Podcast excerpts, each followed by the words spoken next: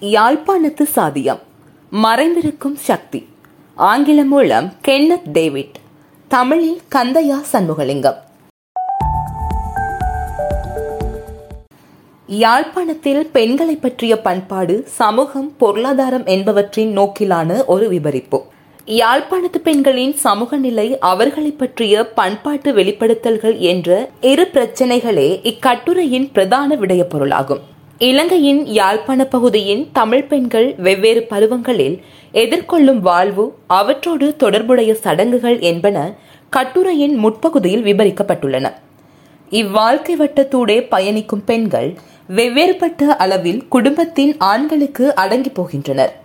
அவர்களது வாழ்க்கை வட்ட சடங்குகளில் இருவகை குறியீடுகளாக அவர்களின் அடங்கி போதல் அல்லது அடிமை நிலை வெளிப்படுகிறது. கட்டுதல் மலித்தல் என்பனவே இவ்விரு குறியீடுகள் ஆகும் இவ்விரட்டை குறியீடுகளில் ஒன்று அடிமைத்தனத்தையும் மற்றது துறவையும் குறிப்பன. வெளித்தோற்றத்தில் பெண்ணை இவை கட்டுப்படுத்தி வைப்பனவாயினும் அவள் தனக்குள்ளே சக்தி மிக்கவளாக இருக்கின்றாள். கட்டுரையின் இரண்டாம் பகுதியில் சமூக பொருளாதார விடயங்களை ஆராய உள்ளேன். பொது வாழ்க்கையில் இருந்து ஒதுங்கிய வெளித்தோற்றம் ஒன்றை பெண்கள் கொண்டுள்ளாராயினும் யதார்த்த வாழ்க்கையில் அவர்கள் பலமுடையவர்களாய் இருக்கின்றனர். சொத்துக்களை கட்டுப்படுத்துபவர்களாயும் உற்பத்தியிலும் ஏனைய விடயங்களிலும் முக்கிய முடிவை எடுப்பவர்களாகவும் அவர்கள் உள்ளனர். கட்டுரையின் மூன்றாம் பகுதியில் ஒரு பொதுவான கோட்பாட்டு பிரச்சனையின் பின்னணியில் வைத்து முதலிரு பகுதியிலும் எழுப்பிய வினாக்களை பரிசீலிக்க உள்ளேன்.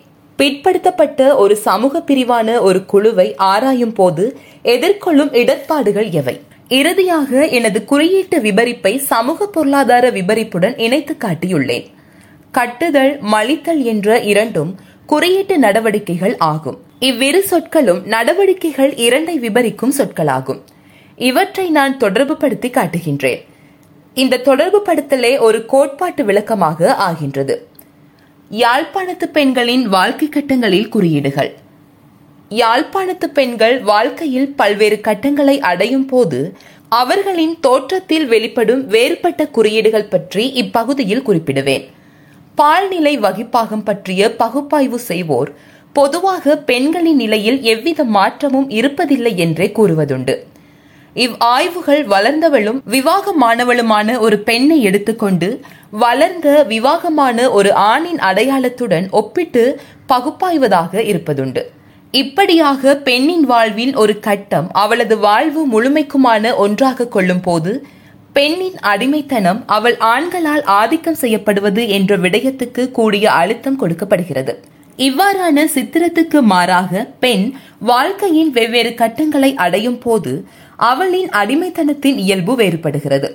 அவள் செலுத்தக்கூடிய செல்வாக்கின் அளவும் வேறுபடுகிறது என்பதை நான் எடுத்துக்காட்டியுள்ளேன். வெளி உலகுக்கு ஆணின் மேலாதிக்கமாகவும் மறைமுகமாக தனிப்பட்ட வாழ்வில் பெண்ணின் சக்தியை ஏற்பதாகவும் இது உள்ளதையும் எடுத்து கூறுவேன். உண்மையில் இது ஒரு முரண்நிலை ஆகும். இரண்டு குறியீடுகளான கட்டுதல் மலித்தல் என்பன முறையே பெண்ணின் அடிமைத்தனத்தையும் அவளின் துறவு நிலையையும் எடுத்து காட்டுவன.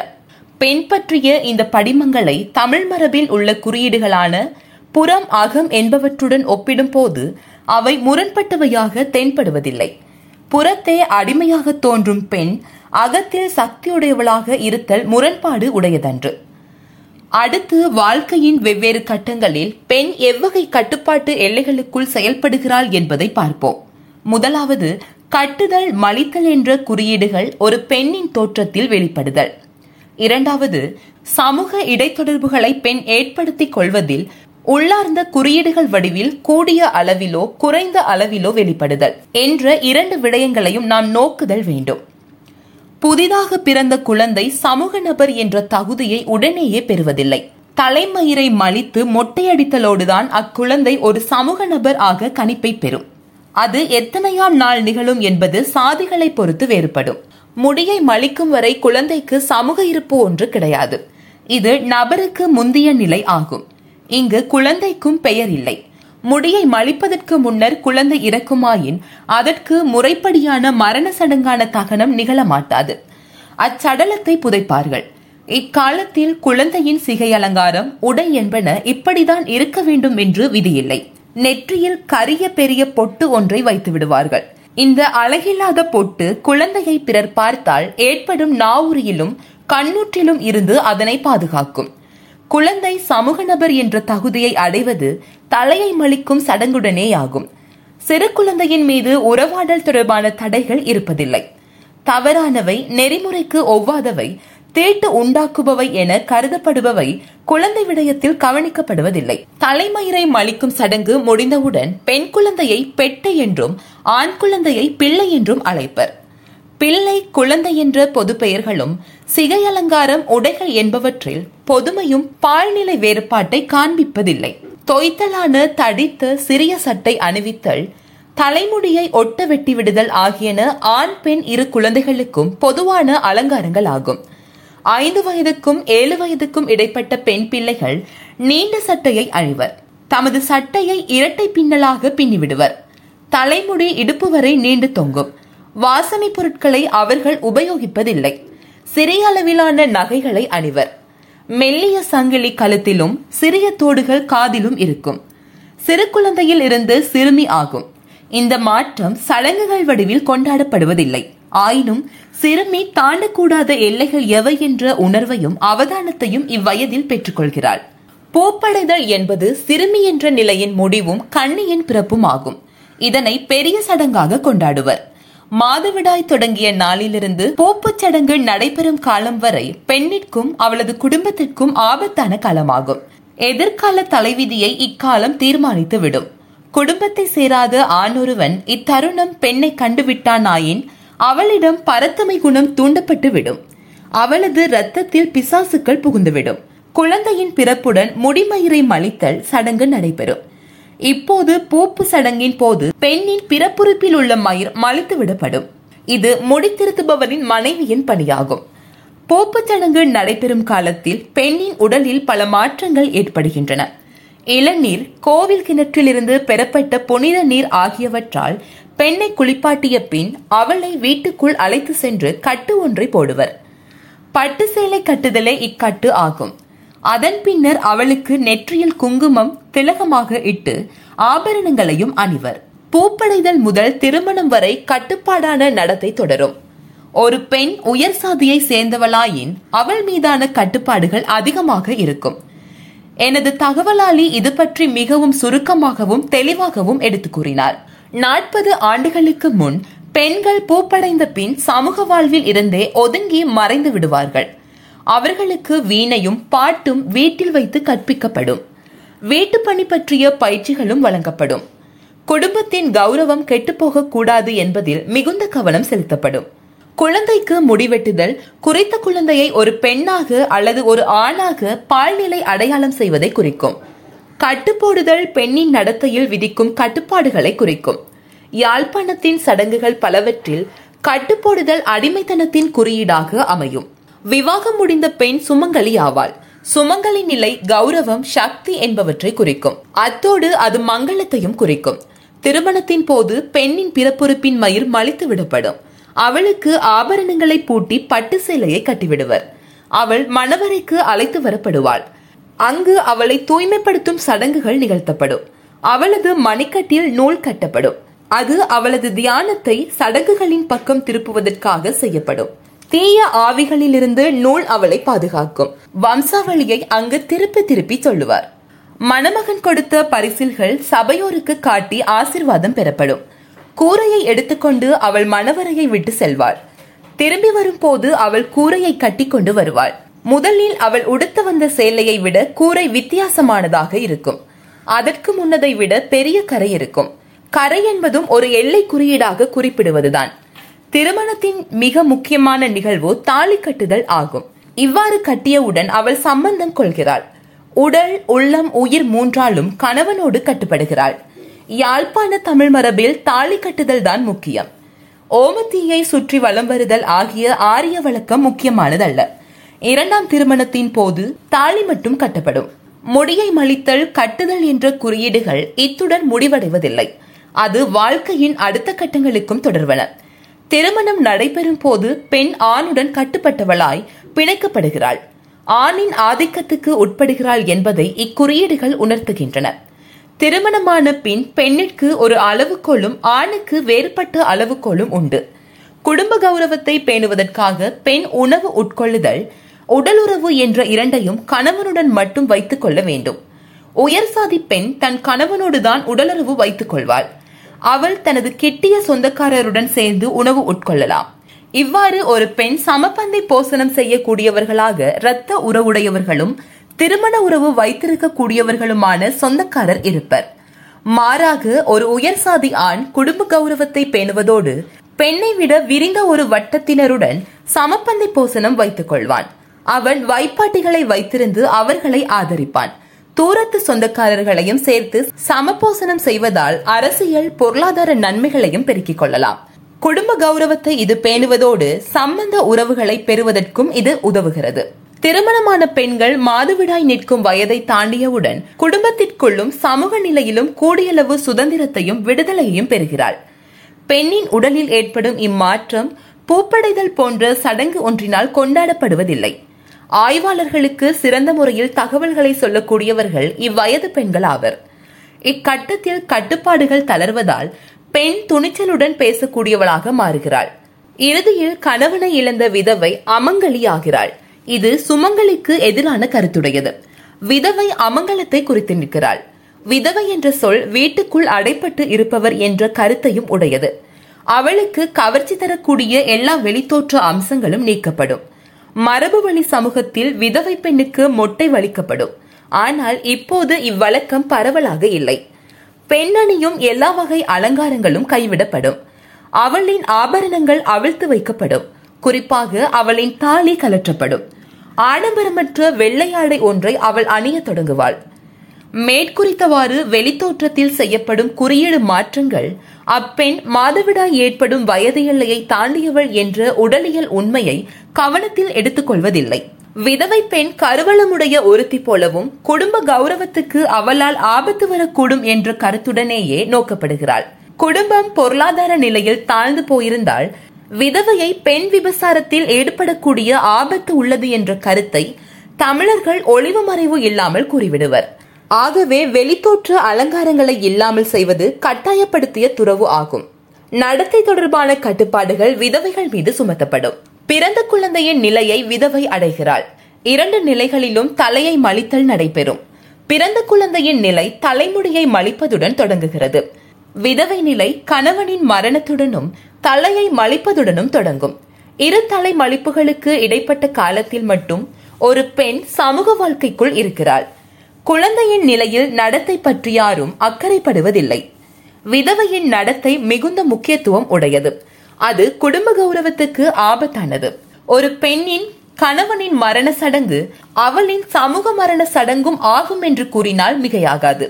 சதி என்ற வழக்கம் இதையே குறிப்பிட்டது. கணவனின் உடலை வைத்து எரித்த சிதையில் பெண்ணையும் வை எரித்து விடுவதன் மூலம் அவளது வாழ்வுக்கு சதி முடிவு கண்டது.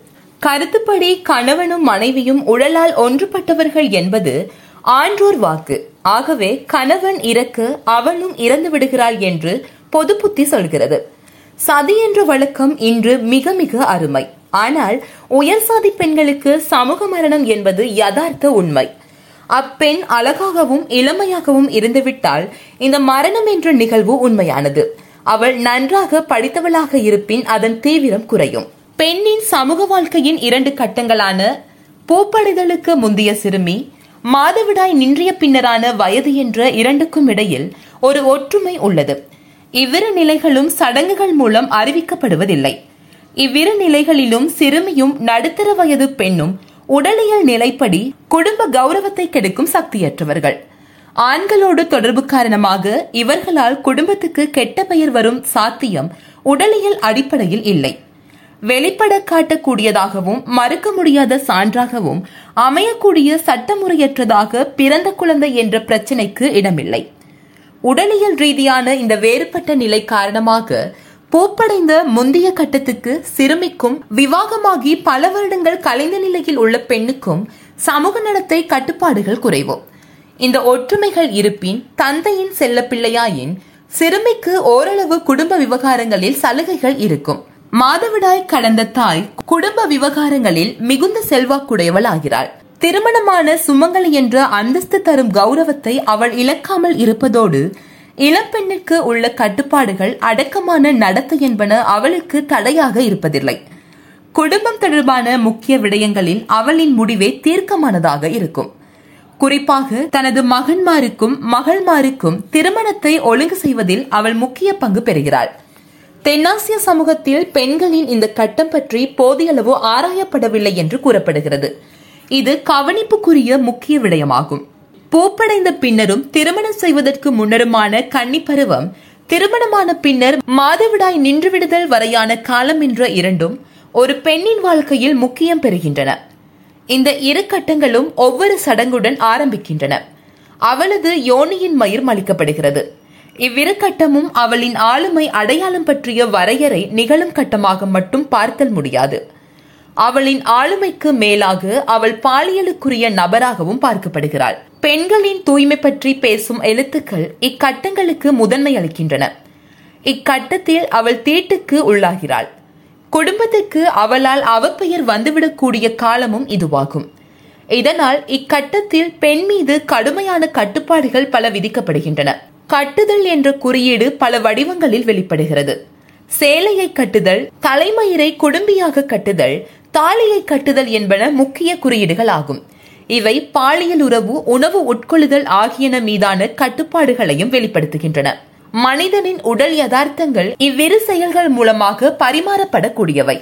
நாம் இங்கே கூர்ந்து கவனிக்க வேண்டிய விடயம் அகக்கட்டுப்பாடுகள் புறக்கட்டுப்பாடுகள் என்ற வகுப்பும் அகம் புறம் சார்ந்த அதிகாரங்களும் ஆகும். இதை நான் கண்டுபிடித்த ஒன்றாக கூறவில்லை. தமிழ் மரபில் அகம் புறம் என்பன இதனையே குறிப்பிடுகின்றன. தமிழ் இலக்கியத்தில் இப்பிரிவு உள்ளது. இதனை மேற்குறிப்பிட்ட இரு கட்டங்களிலும் உள்ள பெண்களுக்கு பொருத்தி பார்க்கும் போது அவர்களது அகத்தூய்மையை அகமும் மடம் நாணம் என்பனவும் அடக்கமும் புறநடத்தையையும் விளக்குவனவாகும். பெண்ணின் அகத்தில் மிளிரும் கற்பு அல்லது தூய்மை வெளியில் தெரியாத ஒரு சக்தியுடன் தொடர்புடையது. அகத்தே உறையும் இந்த சக்தியின் உணர்வெழ்ச்சியை ஒரு பெண் தனது எதிர்கால கணவனை முதன் முதல் காணும் போது உணர்கிறாள் என்று கூறப்படுகிறது. புறத்தை தெரியும் அடக்கம் கூச்சம் என்ற உணர்வாக இது வெளிப்படும். பெண்ணின் வாழ்க்கையில் இந்த கட்டங்கள் அவளது வெளித்தோற்றம் பொருத்தமான நடத்தைகள் என்பவற்றை வெளிப்படுத்தும் குறியீடுகளை கொண்டவை. மேலே கூறிய வண்ணம் உடலின் வெளிப்பாடான தோற்ற பண்புகளுக்கும் உள்ளே மறைந்திருக்கும் தோற்ற பண்புக்கும் உள்ள வேறுபாட்டின் முக்கியத்துவம் என்ன என்பதை நான் இப்போது விவரிக்கப் போவதில்லை. யாழ்ப்பாணத்து பெண்கள் வெளித்தோற்றத்தில் பொது வாழ்க்கையில் அடங்கி போகும் பண்பை வெளிப்படுத்துவார்கள். ஆனால் வீட்டுக்குள் வகிக்கும் செல்வாக்கை வெளிப்படுத்தும் இந்த விடயத்தை நான் விளக்குவதற்கு முன்னர் யாழ்ப்பாண சமூகத்தின் தமிழ் பண்பாட்டில் இந்த இருவேறு படிமங்களும் இருவகை நடத்தைகளும் கருத்தியல் நிலையில் எவ்விதம் ஏற்புடைமை பெறுகின்றது என்பதை விளக்கி கூறுவேன். தகுதி பெயர்ச்சி சடங்குகள் நிகழும் போது பெண்ணின் வெளித்தோற்றத்தில் ஏற்படும் மாற்றங்கள் கட்டுதல் என்ற குறியீடினால் வெளிப்படுத்தப்படும். தலைமுடியை வாரி முடிந்து விடுதல் தாலி முதலிய ஆபரணங்களை கட்டுதல் குறியீடுகள் ஆகும். கட்டுதல் குறியீடு கட்டப்பட்ட நிலையையும் அடிமைத்தனத்தையும் குறிப்பவை. இச்சடங்குகளின் போது இன்னொரு குறியீடும் தொடர்பு படுகிறது இது மலித்தல் மொட்டையடித்தல் என்ற குறியீடே அது. இக்குறியீட்டில் இருவகை உண்டு. தலைமயிரை மொட்டையடித்தல் வெளித்தோற்றத்தில் நிகழும் மாற்றத்தின் குறியீடு. உடலில் மறைந்திருக்கும் மயிரை மலித்தல் அகத்தை ஏற்படும் மாற்றத்தின் குறியீடு ஆகும். மலித்தல் என்ற இக்குறியீடு புலன் இன்பங்களை மறுத்து தன்னை ஒருப்புக்கு உள்ளாக்குதல் என்ற குறியீட்டுடன் தொடர்புடையது. இக்குறியீடு தென்னாசியாவில் பரவலாக காணப்படுகிறது. மொட்டையடிப்பதன் மூலம் சன்னியாசி ஒருவரின் துறவு வாழ்க்கையின் சின்னத்தை அல்லது குறியீட்டை பெண் தன்னில் வெளிப்படுத்துகிறாள். இது அவளுக்கு அகத்தே ஒரு சக்தியை வழங்குகிறது. மேற்குறிப்பிட்ட குறியீடுகள் பெண் ஒரு பாலுறவுக்கான நபர் என்பதை சமூகம் அங்கீகரிக்கும் அல்லது கவனத்தில் எடுக்கும் கட்டத்தில் முக்கியம் பெறுவதை காணலாம். பிறந்த குழந்தையை ஒரு நபராக பெண்மையுடைய ஒன்றாக மதிப்பதில்லை.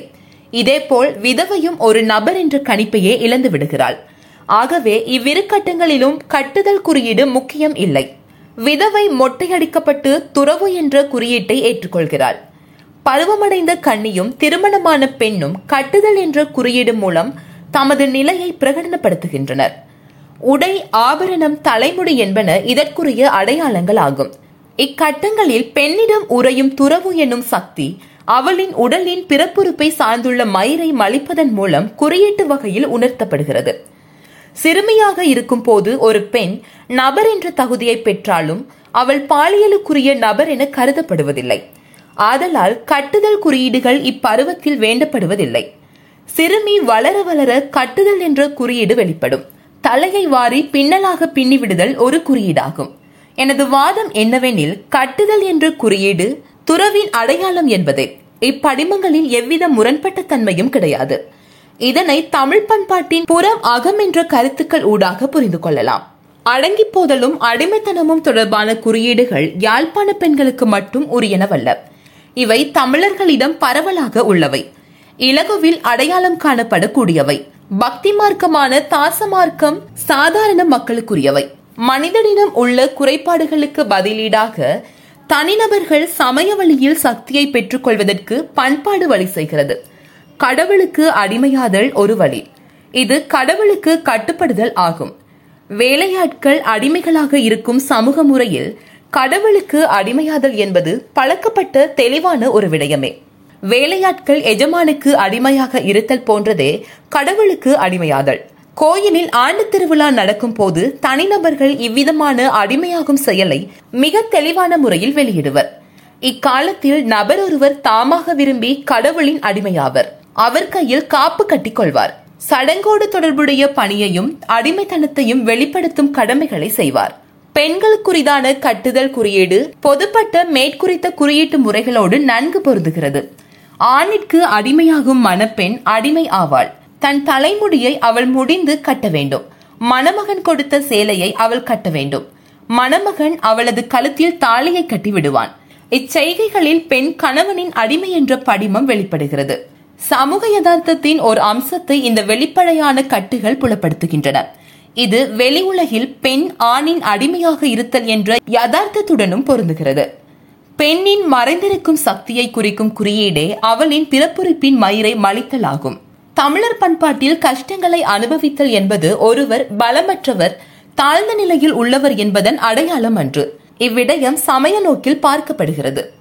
கஷ்டமும் துன்பமும் ஒருவருக்கு சக்தியை கொடுப்பன. ஒழுக்கமும் கட்டுப்பாடும் தவமும் ஒருவருக்கு சக்தியை கொடுப்பன. தன்னைத்தானே வருத்துதல் துறவிகளான ஆண் பெண் இருப்பாளருக்கும் வழியை தருவன. புராண கதைகளின்படி இந்த வலிமையை கொண்டு கடவுளை கூட அச்சுறுத்திய நிகழ்வுகள் நிகழ்ந்தன. சந்நியாசம் பூண்ட துறவிகள் தாம் பெற்ற சக்தியை துஷ்பிரயோகம் செய்த வேளை கடவுளுக்கு ஏற்பட்ட சங்கடங்களை புராணங்கள் எடுத்து கூறும். தம்மை வருத்தி தவம் செய்த முனிவர்கள் தாம் கடவுளிடம் பெற்ற வரத்தால் பிறருக்கு தீங்கு இழைத்த கதைகள் புராணங்களில் உண்டு. கற்பு நெறி என்பது தன்னை வருத்தும் ஒழுக்கம். இதனால் பெண்களுக்கு நன்மை தரும் சக்தி கிடைக்கும். அவர்களுக்கு அளிக்கும் சக்தியும் இதனால் கிடைக்கிறது. சிலப்பதிகாரம் என்ற தமிழ் காப்பியத்தின் தலைவியான கண்ணகி கற்புள்ளவள். ஒழுக்கமற்ற கோவலன் நடத்தையால் அவள் பழிவாங்கும் செயல்களை செய்கிறாள். தன்னிடமுள்ள சக்தியை கொண்டு அவள் மதுரை நகரை எரியூட்டுகிறாள்.